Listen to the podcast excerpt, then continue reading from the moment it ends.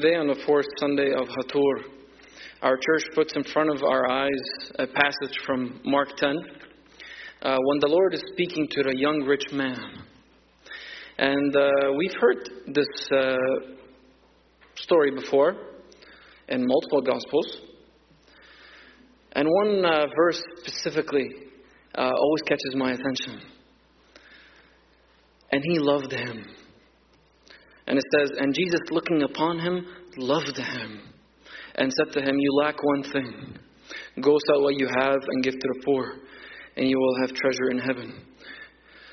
Carry your cross and come follow me. So today, of course, we're talking about the rich young man whom, you know, was seeking eternal life. And he had a lot of good things about him. But he was, as the Lord said, lacking one thing. But today, I want to focus a little bit on why Jesus focused and said to him specifically, and wanted Scripture to tell us specifically that he loved him. Christ met many people. He loved all of them. But when he was inspiring Scripture, when he was, you know, pointing out this very important detail of loving him, he was pointing it out in Mark ten, when Mark was writing, for a specific reason. One, this man ran up. If we remember, the Gospel said, and as he was sit- setting out on his journey, the Lord, a man ran up to him. This rich young man had a good heart, and he had urgency. He was trying to seize the moment, childlike mentality of going up and running up so he can meet the Lord. He had passion. He was not lukewarm. Once he saw the Lord, once there was a chance to come to the Lord Jesus Christ, he came. We come to the Lord every Sunday. We come to the Lord every week. How many times do we run up to him? Versus how many times are we just here visitors? Or, you know, even sometimes people in a stadium just watching an event. Versus, I am running to him. That's the first thing that maybe would catch our attention as to why the Lord inspired the gospel writer to say, and Jesus loved him. The other thing that this man did was he knelt. Again, the gospel says, and the gospel says, and as he was setting out on his journey, a man ran up, knelt before him. The man didn't just run up. He knelt before a man that was pretty controversial. People were divided. Is this Jesus, you know, just a teacher? Or is he the Messiah? Some people thought he's Elijah. Some John the Baptist. People were confused. And he is a rich young man. Probably one who is to inherit a lot from his, maybe parents. But he was seeking something more. And we're going to talk about that in a second. The earthly was not enough. He realized that the riches of this world are not enough. So it wasn't just enough that he would run to the Lord. He knelt before the Lord. And as he was setting out on his journey, the Lord, a man ran up and knelt before him. How many times do we kneel before the Lord in humility, in admission of God's status of sovereignty in comparison with ours? When we humble ourselves, just like the sinful woman, under the Lord's feet, then the Lord glorifies us. Do we teach this to our kids, to run up and to kneel before the Lord? This act of kneeling, of humility, is very much present and, you know, brought forth when we talk about the Synexarium today, and we talk about Cornelius, as Paul was pointing out. Cornelius was not a Christian, but somehow this man was fasting and praying, humbling himself before the Lord. And therefore the Lord brought him up. And it wasn't just any bringing up. The Lord literally had Saint Peter, the great Saint Peter, the one whom, quote, will, you know, get entrusted with the keys of the kingdom. Saint Peter was getting taught a lesson by God, just so he can go and teach this man, Cornelius, a non-Christian. God was seeing Cornelius so much, because Cornelius also loved him, just like the centurion. This man ran up and knelt before the Lord. This man also asked asked the Lord. Again, the Gospel says, and as he was setting out on his journey, a man ran up, knelt before him, and asked him. Sometimes we don't ask. Sometimes the questions are embarrassing. And sometimes it shows when Satan fights us with a question, with a doubt. Is God with me? It really is. Is He really with me on this journey? Did He abandon me? Am I uh, too bad to be saved? Is it too late? Am I just not a chosen one? But this man did not want to just wait out and be lukewarm about it. He went and asked. Some of these values and virtues, I think we all need to have, of course, me first of all. Because no matter how old we get, no matter how old I get, no one is too old to ask questions. No one is too old to kneel down before the Lord. No one is too old to run up to the Lord. When the deacon stands in the liturgy and he says, worship God in fear and trembling. And I sometimes joke with the kids and I say, the deacon shouts and says, sit to God in fear and trembling. Oh wait, no, he doesn't say that. Worship God in fear and trembling. The church is trying to train us and to hone us and to preserve this pure teaching of no one is too old to worship. No one is too old to wor- to kneel. What are we telling our children when all we're doing is sometimes sitting? This man ran up, he knelt, he asked him, and he didn't just ask. This rich young man was inheriting everything. He was rich. But he was asking for the eternal inheritance. Again, the passage says, and as he was setting out on his journey, a man ran up, knelt before him, and asked him, good teacher, what must I do to inherit eternal life? His eyes were on the goal. His eyes were on the prize. His eyes realized and his heart realized, no matter how much, you know, how much I have here, how rich people call me here, I'm not really rich, am I? The people who are truly rich are the ones who store up in heaven. When the Lord answered this young man and he told him, hey, you know the commands. You know them. Follow them. The rich young man also had one more thing that was good about him. Or, well, we think that was good about him. He said, and he answered the Lord and said, all these I have kept from my youth. All the commandments I have kept from my youth. And right after that, the Lord says, or in, the Lord says in Scripture, and Jesus looking upon him, loved him and said to him. So after the Lord saw this man's heart, that he was running up to him, kneeling down before him, asking him earnestly. Just like, you know, the, the woman who was asking the judge in Luke eleven, for example. Having his eyes on the eternal inheritance, the richness of heaven. Keeping the commands. The Lord told him, hey, I think you're missing one more thing, which is the thing that activates Christ's life in us. Which is the thing that makes everything that this young man was doing effective. Which makes everything that we do worth something. Which is to carry his cross. Which is to self-empty. To self-empty everything so the Lord can fill us. If I have a cup and it's full of water, I can't fill it with another substance. I have to empty the water. Or I have to empty what's inside of me in order for the Lord to fill me. No matter, you know, uh, you know, I have twenty-five percent filled. But, you know, if that twenty-five percent of my cup is filled with poison, no matter much how much I add, it's still poisonous. Yeah? It's still dirty. If I empty myself, the more I empty myself, the more the Lord will fill me. And that's one of the great reasons the Lord commanded him, again, with love and told him. And I'll read it one more time because the words should pierce to all our hearts because the Lord is telling us all this same passage. And Jesus, looking upon him, loved him and said to him, you lack one thing. Sell what you have and give to the poor, and you will have treasure in heaven. Take up your cross and come follow me. When we self-empty and carry the cross, just like the Lord did, by the way. The Lord in Ephesians two is described as who, though he was in the form of God, did not count equality with God a thing to be grasped. He didn't just want to stay in his abode and on his throne in heaven with the cherubim and seraphim praising him all the time. Yeah, that always is and always was and always will be. Even when he was incarnate. But at the same time, he didn't grasp that and just hold on to that. No.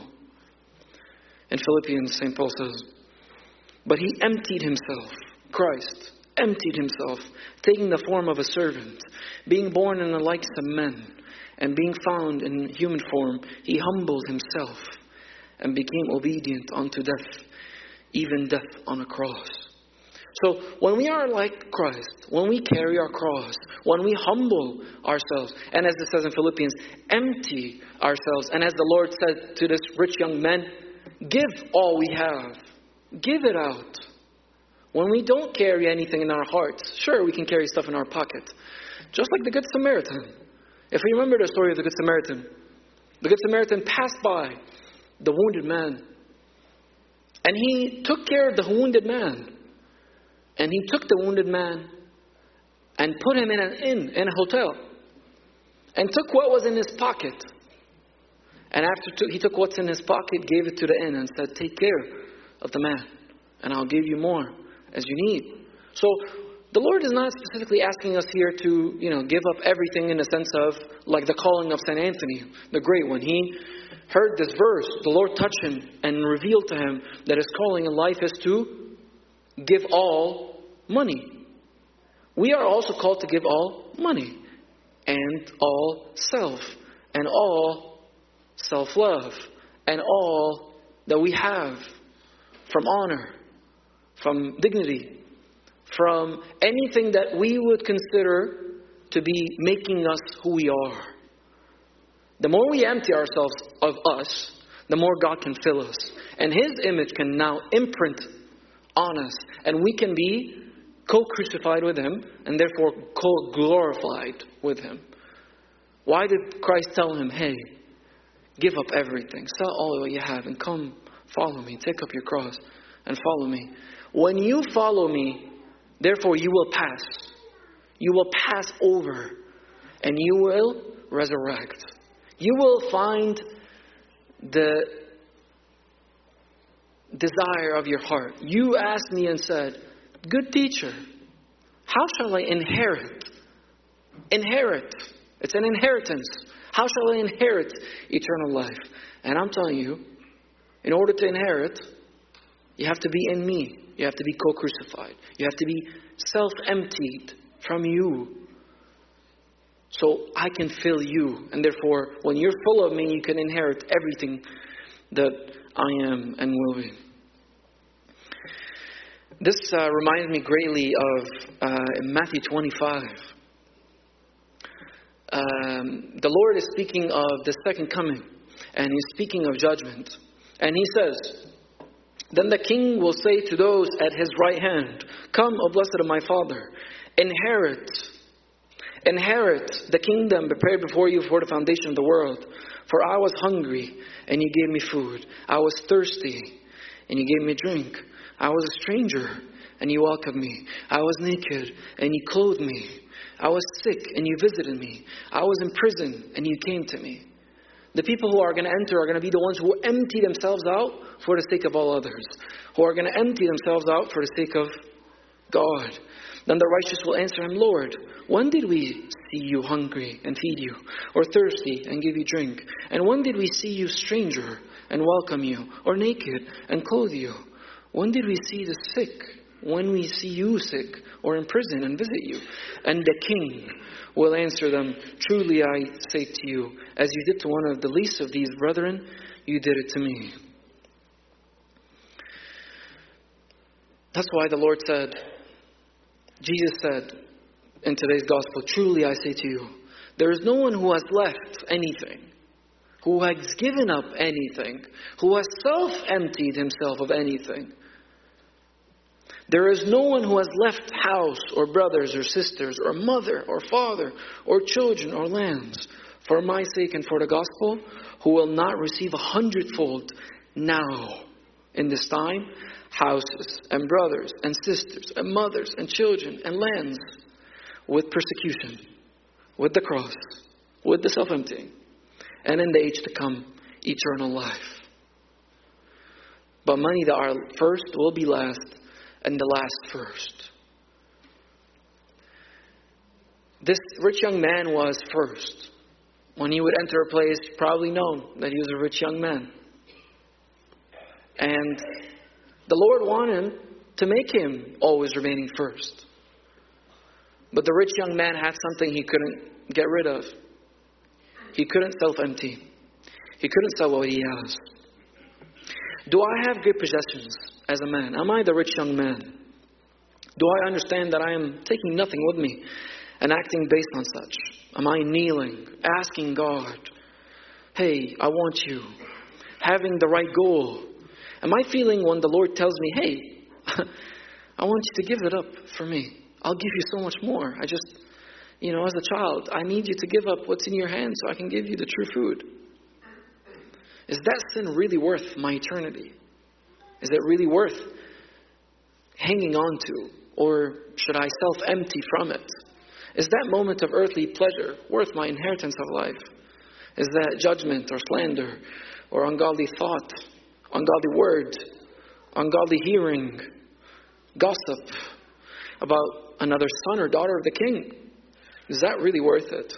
Is that ungodly watching, ungodly scrolling, all really worth my eternity? Or should I self-empty of that? Like the Lord asked the rich young man to self-empty of what held him back from carrying the cross. Is that boyfriend or girlfriend or party worth me losing everything? Do I have great possessions that I'm not willing to give up? Is that all worth losing my inheritance of eternal life? Am I self-giving and self-emptying like him? These are all questions I got to ask myself every day.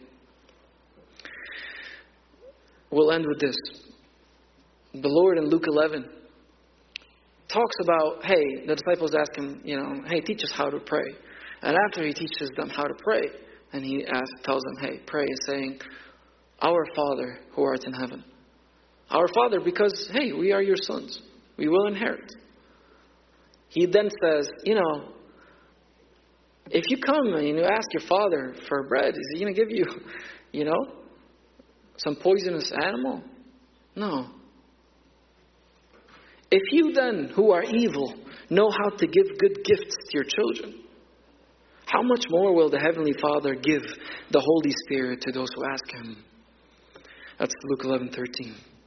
When we pray, when we're seeking the Lord in church, when we do all the things that the young man did, run up, kneel down, ask him, ask him for our eternal inheritance, ask him to fill our lives.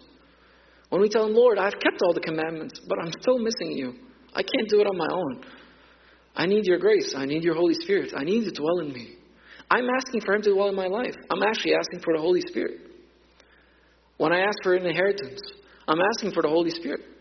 When I'm asking for help, I'm asking for the Holy Spirit. When I'm asking him to guide me for his will, I'm asking for the Holy Spirit. Anytime I am attempting to come up like this rich young man come, came up to the Lord, I'm asking for the Holy Spirit. And the Lord said, again in Luke eleven, hey, if you are evil, but as fathers and mothers, you know how to give your children good things. How much will I give you if you ask for me? I will give you everything. But you have to ask. Of course, this rich young man, unfortunately, went away sorrowful because he lacked such self-emptying.